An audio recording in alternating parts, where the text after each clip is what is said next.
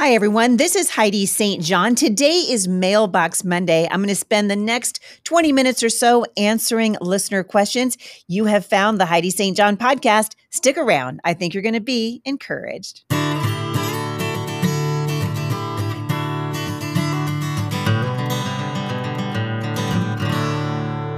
Today is Mailbox Monday. And so I'm going to spend some time today answering listener questions. And, uh, and I hope that you guys are encouraged. I wanted to give you an update also on the Revelation Bible study, which is drawing to a close in the month of December, and give you a couple of things that we're going to be doing, which I think are going to be life giving to you. We have some brand new products in the store just in time for Christmas. And so I hope you guys will check that out. Also, you know, we uh, every year I like to put together some bundles for you for Christmas, and we're putting them together this year. And you can go to the Heidi St. John shop and check those out. And we'll be uh, getting that information to you in the days to come so that you can get some good gifts for the people that you love and bonus support the ministry of the Off the Bench podcast. We appreciate that. Don't forget, I have a brand new book out, Mom Strong 365. It's a 365 day devotional for moms, really just to point them back to the Word of God and keep us encouraged all year along. We don't know what is going to come in the new year, but we know that God does. And his word, the Bible says, is a lamp to our feet and a light to our path. If you missed the uh, revelation study you can still get access to it so we've actually we spent the last several months recording me teaching through that and so if you want to sign up to become a member at the Faith That Speaks community and Mom Strong International. You can do that by just hopping over to Faith That Speaks com and we will have those things there for you to access. So uh, for the month of january i'm going to be taking women through the book of esther. This is a great story of courage and what it looks like to walk faithfully with the lord uh, in difficult times. The story of esther of course an incredible story of of, of, courage under fire, of tenacity, of obedience, and really beaten back that spirit of fear. And so I hope you guys will sign up for that and study with me starting in the month of January. Okay, I'm going to start right in answering your questions today. You guys know the drill. If you have questions that you'd like to submit to me, you can do that by going to HeidiStJohn.com forward slash mailbox Monday. I'm going to stick around today for happy hour and answer even more listener questions. Uh, it's a huge support to us if you guys would like to financially support the Heidi St. John podcast. If you became a subscriber over at Spotify. I also want to let you know if you don't like the pesky Spotify ads, that is the best way to get rid of them. You can kill two birds with one stone, get rid of the Spotify ads, and support this podcast financially. So we hope you will take advantage of that. All right, Annie in Tennessee had a great question, and I'm going to lead with hers today. She said, Heidi, I'm a faithful watcher of your podcast and love your Mom Strong book. Thank you, Annie. Man, I appreciate that. Uh, my question is that I have seen some debate online recently about repentance. Some pastors say that repentance must happen first in order to be saved, while others say that repentance is a work.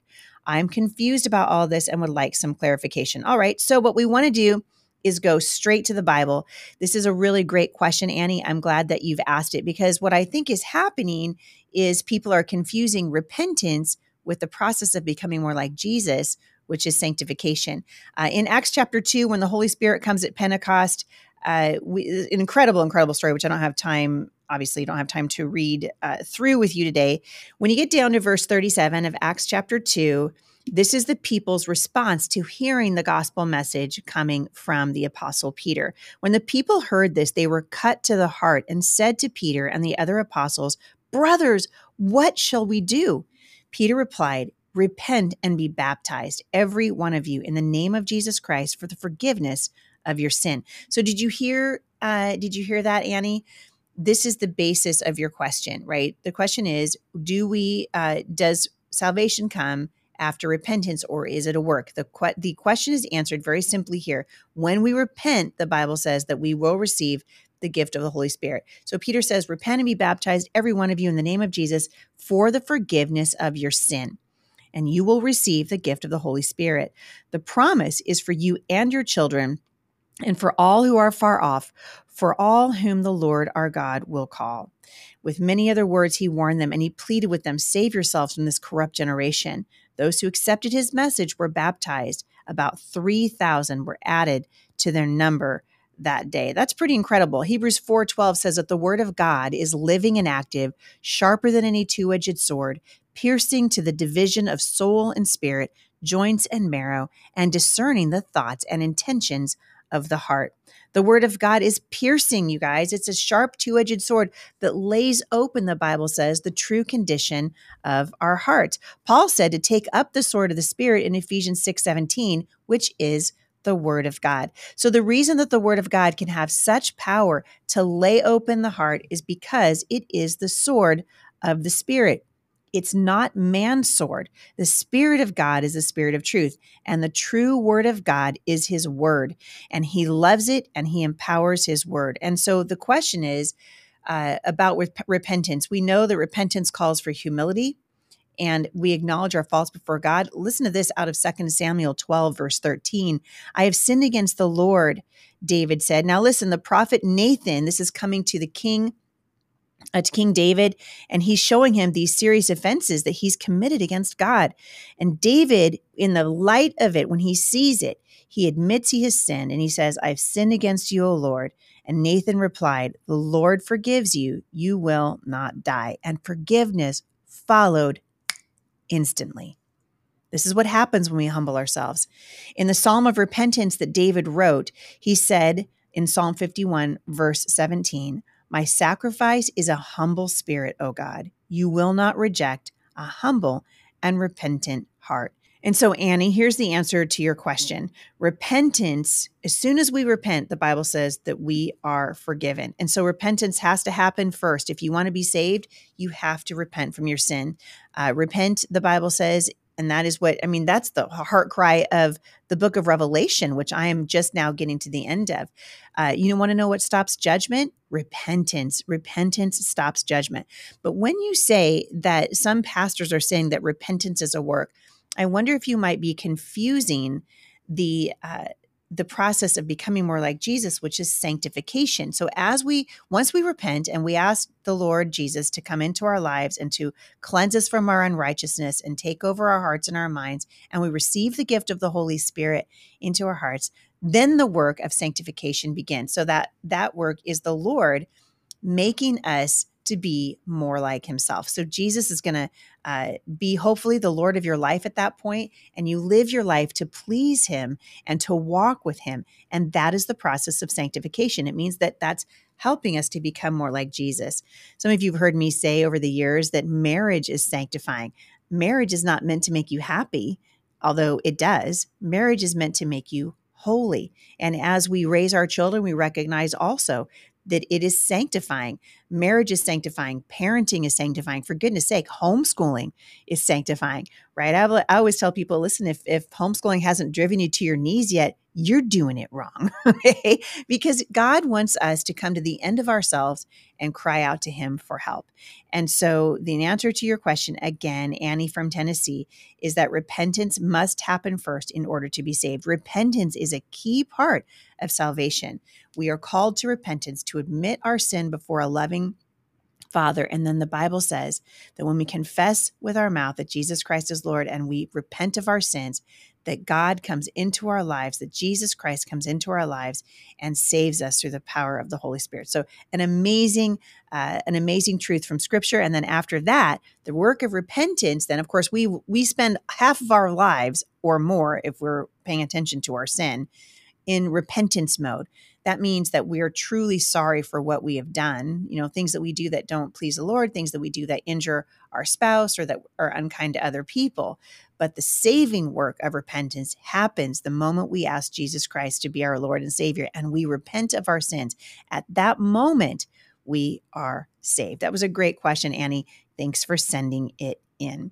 Another question came in from Thomas also in Tennessee. And he says, Heidi, I'm a new Christian. I'm wondering what's the best way to study the word. What methods are there? Well, Thomas, that's a great question. I actually just went over some Bible study methods over at the Faith That Speaks community. And I'm a, I'm a super fan, as you guys know, of the inductive Bible study method. I'm teaching in sort of a similar fashion through the book of Revelation.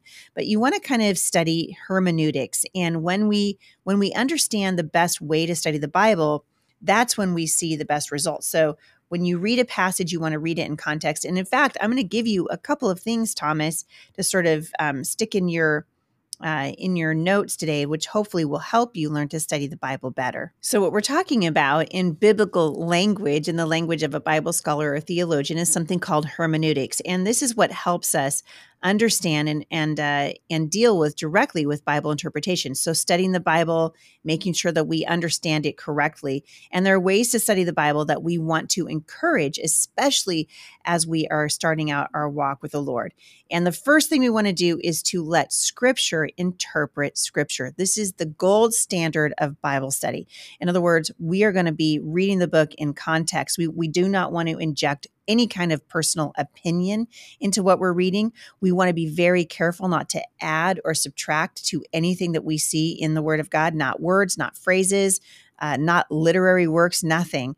Uh, we don't want to add to it. We do not want to inject figurative meanings into the Bible. Whenever we are reading God's word, as much as is possible, we want to take God at his word. In other words, we take the Bible literally. And so, for example, when we read through the book of of uh, Genesis.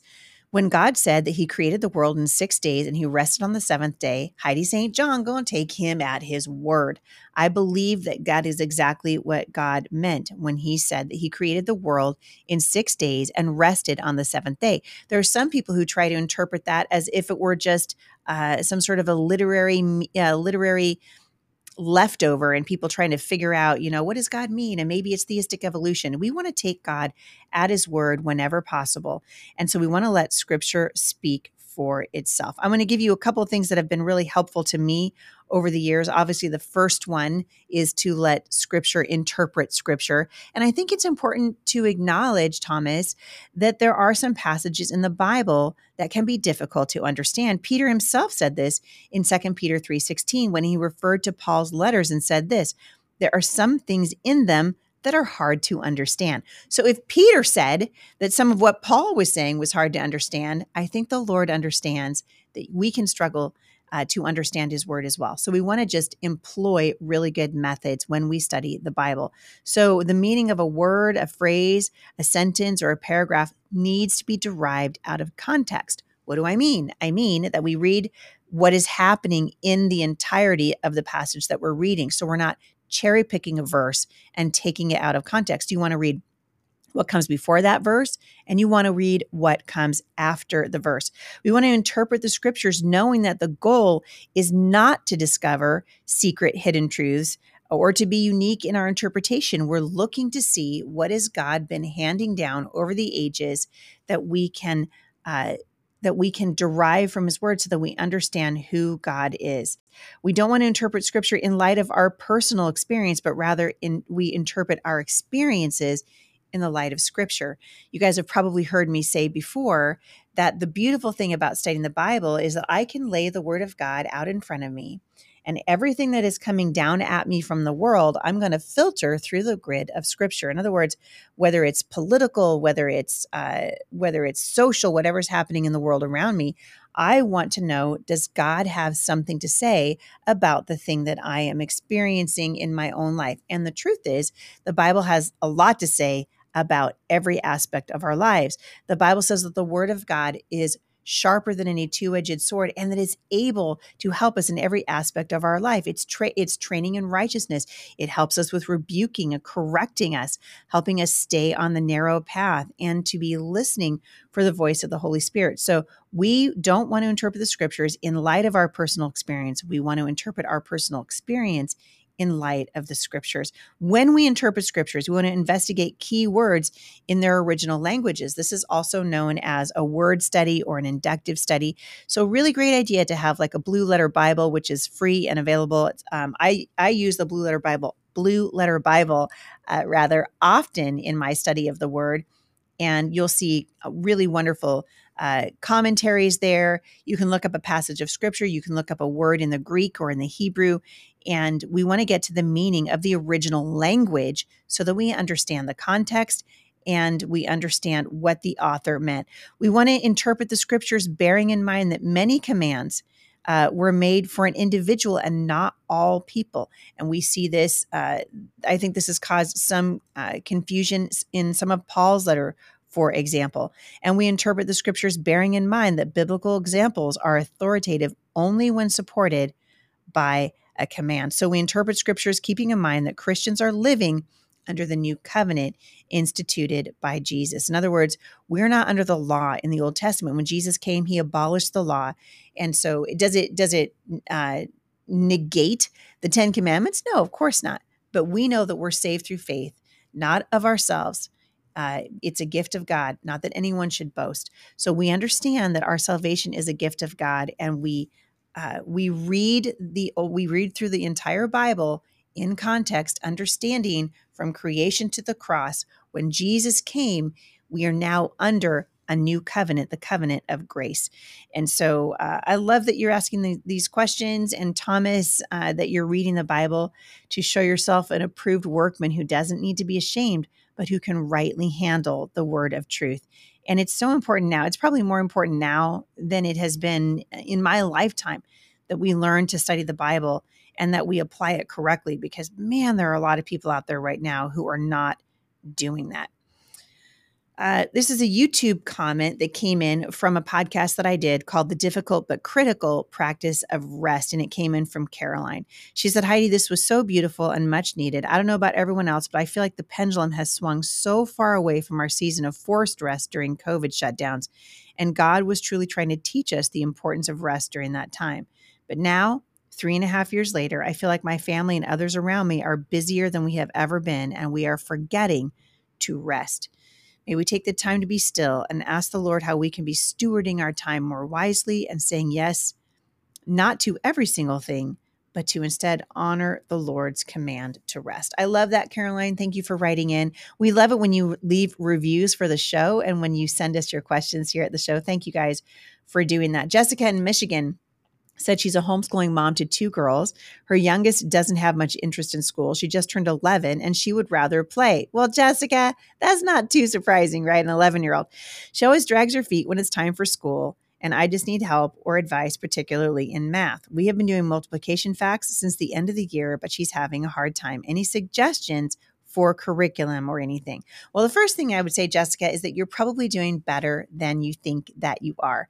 And sometimes with our kids, we need to hold their feet to the fire, right? And we're going to say, uh, we recognize there's maybe laziness in them or there's something going on in their spirit which is making it so that they are not walking in obedience either before you or obviously before the lord but i always like to think what is it what is the best way that my child takes in information. This is the key component of a successful homeschool career, if you will, is to understand how your children learn. And so if you have, you know, there's basically several learning styles, and I'm going to talk about them a little bit next week when we do a special on homeschooling. But the the the three main ones are visual learners obviously people who take in information from their eyes. I am a very visual learner. When i'm taking notes or even when i'm teaching uh, a lot of people will say when i'm doing my bible studies and if you guys have signed up for the revelation study and you get the video series you'll notice that they're very heavy in illustrations and slides and i will put the scripture right up there on the screen so that you can see it and circle things that I think are important because I am a visual learner. I learn best that way and I also teach that way. There's also auditory learners and they learn best by just sitting and taking in information, just listening. And then there are kinesthetic learners who the kinesthetic learners are kind of an amazing uh, an amazing learning style because these are the the kids and really you know grown-ups are like this too who we learn through movement and we learn through touch. I can always tell when I have a kinesthetic learner in a in a conference that I'm speaking at because that's going to be the mom who's sitting listening to me, but she's crocheting, right? She's moving her hands. The movement of her hands is helping her process that information. And so, the first thing I'd encourage you to do is uh, maybe see if you can test your child's uh, learning abilities and figure out what style she is. And you can you there's a bunch of online tests that you can help assess your child's learning style. It's so important. But I wouldn't beat yourself up. It's not that unusual to have a child dragging their feet during schoolwork. All right. I think that's actually pretty, pretty normal. There's a great book out there called How to Get Your Kid Off the Refrigerator and Into Learning. One of my favorite books when I was homeschooling. And uh, I would just encourage you, you know, if if she is struggling with math and if not it's not something that you love to teach, then the chances of you both struggling with it are pretty good. And so finding ways that are bring that bring joy into your home uh, is a great place to start. Maybe you do some math games.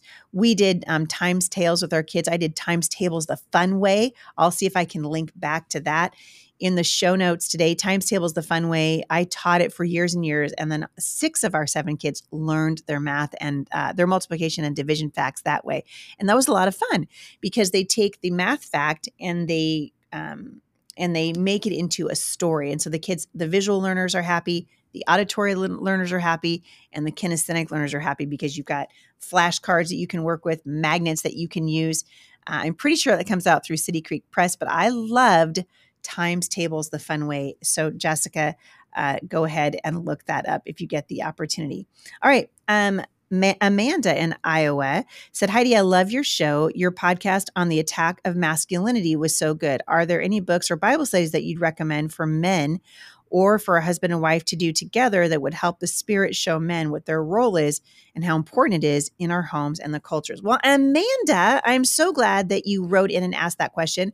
We are going to be diving into that topic in the spring months here at Faith That Speaks. And so we're going to be producing our own. It is very hard uh, to find really good stuff out there on biblical masculinity because most pastors are running from it. I do know that my friend Pastor Jack Hibbs at Calvary Chapel Chino Hills has a thriving men's ministry and I believe a men's Bible study. So I would direct you there. But keep your eyes on what we're doing here at Firmly Planted Family and uh, through the Heidi St. John podcast in cooperation with Faith That Speaks, because we're going to be diving into the roles of male and female and uh, I'll be teaching on it. And so, really looking forward to that. So, great, great question, Amanda. And I love that you're already uh, that you're thinking about these questions because it's so important. We had an Apple podcast review from a listener, and she said Heidi St. John has and is continuing to keep me grounded in God's truth. She was my first podcast several years ago, and she never gets old. Well, my goodness, thank you for that. Uh, I am feeling kind of old right now. not gonna lie. Uh, I'm not gonna lie. All right, one more question, and then I'll come back in happy hour and and answer some more questions. But one question for the main show today comes from Jennifer in Florida. She says, Dear Heidi, my friend and I both have relatives who claim to be Christians, but have lived a life as lesbians for over 20 years. Our debate is salvation is eternal and cannot be taken away. However, a person living as a lesbian is turning their back on truth of the scripture uh, we do understand that God views all sin as sin, and a Christian who has a different perpetual sin should be judged the same. If a person dies without repentance, now we're back to the repentance issue again. If a person dies without repentance, how does God handle this sin in heaven? Thank you for your podcast and Bible studies. My prayer life has changed for the better because of your messages. Thank you, Jennifer. I really appreciate that. Well, a couple things come to mind as I'm reading your question. First of all, when someone tells me that they are a Christian, but they live in in a, state of perpetual sin, whether it's homosexual sin or maybe they're just, you know, they just keep right on lying, they keep right on stealing, they keep right on being disrespectful to their husbands or being unkind to their wives, and there's no change at all. I will usually wonder if that person has been saved. I do not believe that you can lose your salvation. That's a that's a whole other. Uh, I don't have time to get into that today, but there's a very, I think, a very strong biblical case to be made for eternal security. But I often will talk to people who will say, you know, my uh, my daughter or my son is living in sin. They say that they're Christians, or my friend got uh, saved, but then she never, never, nothing ever changed. Jesus says that you'll know a person by their fruit. And while we can't judge the heart of another human being, we can absolutely observe what we see happening in their life. There's no question the Bible's position on sexual sin, be it homosexual sin or heterosexual sin. The Bible's very clear on this. And when we don't repent of our sin, the sanctification process is not happening. So, as I said earlier in the show today, repentance is what staves off judgment. Repentance is what brings us into right relationship with the Lord. That repentance should result in a changed life. That repentance should result in turning around like it did with the Apostle Paul, who remember as Saul used to persecute Christians. Well, when he became born again, man, just like that, his life turned around. It doesn't mean that you do everything perfectly, but it means that you're grieved by your sin. And if this uh, these relatives of yours are not grieved by their sin, the first thing I would be questioning is whether or not they were ever saved in the first place. The process of sanctification begins when we become saved and our lives fall into alignment with the will of God in our life. And we know that God's not going to ask us to do something that's contrary to his word. And we know what God's standard is on sexual sin. The Bible says that we are to live a set apart life. He said, Be holy as I am holy. What does that look like? It means that we we bring our our will into conformity with the will of God. It's so important that we do that, you guys. And so uh, take it to heart today as you examine your own life. We won't always be doing that, right? I'm always doing that. You need to be doing it too. Lord, is there anything in my life we want to do what, what King David did? Search me, Lord, try me. Is there anything in my life that doesn't bring you glory? All right, that's all I've got time for today. Thank you guys so much for listening. Love your people well. Uh, there are times in our lives that are worth celebrating. And with the heaviness in the culture right now, I just want to encourage you bring those people in as close as you can, love on them, and see if God doesn't honor it when you take the time to rest. Have a great day, everybody. Thank you for listening. If you are subscribed to the Heidi St. John podcast, hang on. I'll be right back for happy hour for everybody else. Thank you for listening, and I'll see you back here again at the intersection of faith and culture.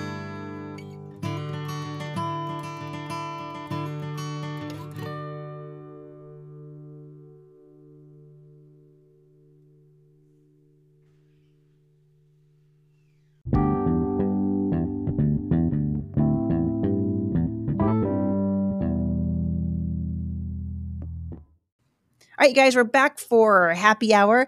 Thanks for tuning in. Hey, I wanted to say thank you for those of you who have uh, subscribed to the show. It's really um, important to me that you are um, being encouraged by the times that we can do happy hour here. And I'm going to be trying to uh, get as many people on as I can for that.